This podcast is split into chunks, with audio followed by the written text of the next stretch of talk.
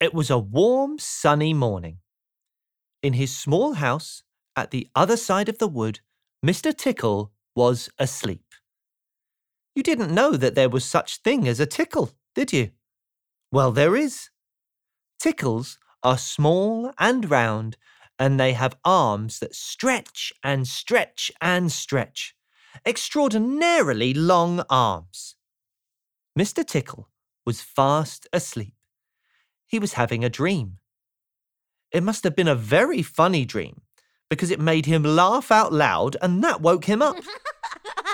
he sat up in bed, stretched his extraordinarily long arms, and yawned an enormous yawn. Mr. Tickle felt hungry. So do you know what he did? He reached out one of his extraordinarily long arms, opened the bedroom door, reached down the stairs, opened the kitchen door, reached into the kitchen cupboard, opened the biscuit tin, took out a biscuit, brought it back upstairs, in through the bedroom door, and back to Mr. Tickle in bed. As you can see, it's very useful indeed having arms as long as Mr. Tickle's. Mr. Tickle munched his biscuit. He looked out of the window. Today looks very much like a tickling day, he thought to himself.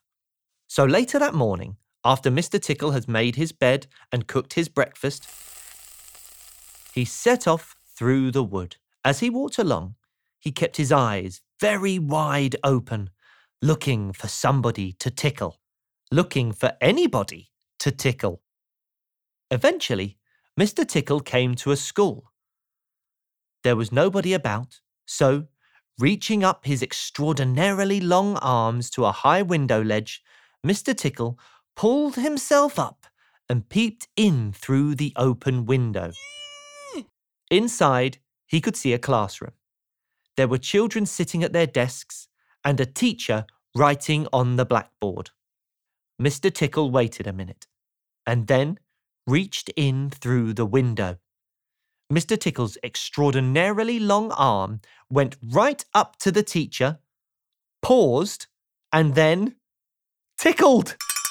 The teacher jumped in the air and turned round very quickly to see who was there. But there was nobody there. Mr. Tickle grinned a mischievous grin. He waited another minute and then tickled the teacher again. This time, he kept on tickling until soon the teacher was laughing out loud and saying, Stop it! Stop it! over and over again. All the children were laughing too at such a funny sight. There was terrible pandemonium. Eventually, Mr. Tickle thought that he had had enough fun, so he gave the teacher one more tickle for luck and then, very quietly, brought his arm back through the open window. Chuckling to himself, he jumped down from the window, leaving the poor teacher to explain what it was all about, which of course he couldn't. Then Mr. Tickle went to town. And what a day Mr. Tickle had! He tickled the policeman on traffic duty at the crossroads in the middle of town. It caused an enormous traffic jam. He tickled the greengrocer just as he was piling apples neatly in his shop window. The greengrocer fell over backwards and the apples rolled all over the shop. At the railway station, the guard was about to wave his flag for the train to leave. As he lifted his arm in the air, Mr. Tickle tickled him. And every time he tried to wave his flag, Mr. Tickle tickled him. Until the train was 10 minutes late leaving the station and all the passengers were furious. That day, Mr. Tickle tickled everybody. He tickled the doctor, he tickled the butcher, he even tickled old Mr. Stamp the postman, who dropped all his letters into a puddle. Then Mr. Tickle went home Sitting in his armchair in his small house at the other side of the wood, he laughed and laughed every time he thought about all the people he had tickled. so, if you are in any way ticklish, beware of Mr. Tickle and those extraordinarily long arms of his. Just think.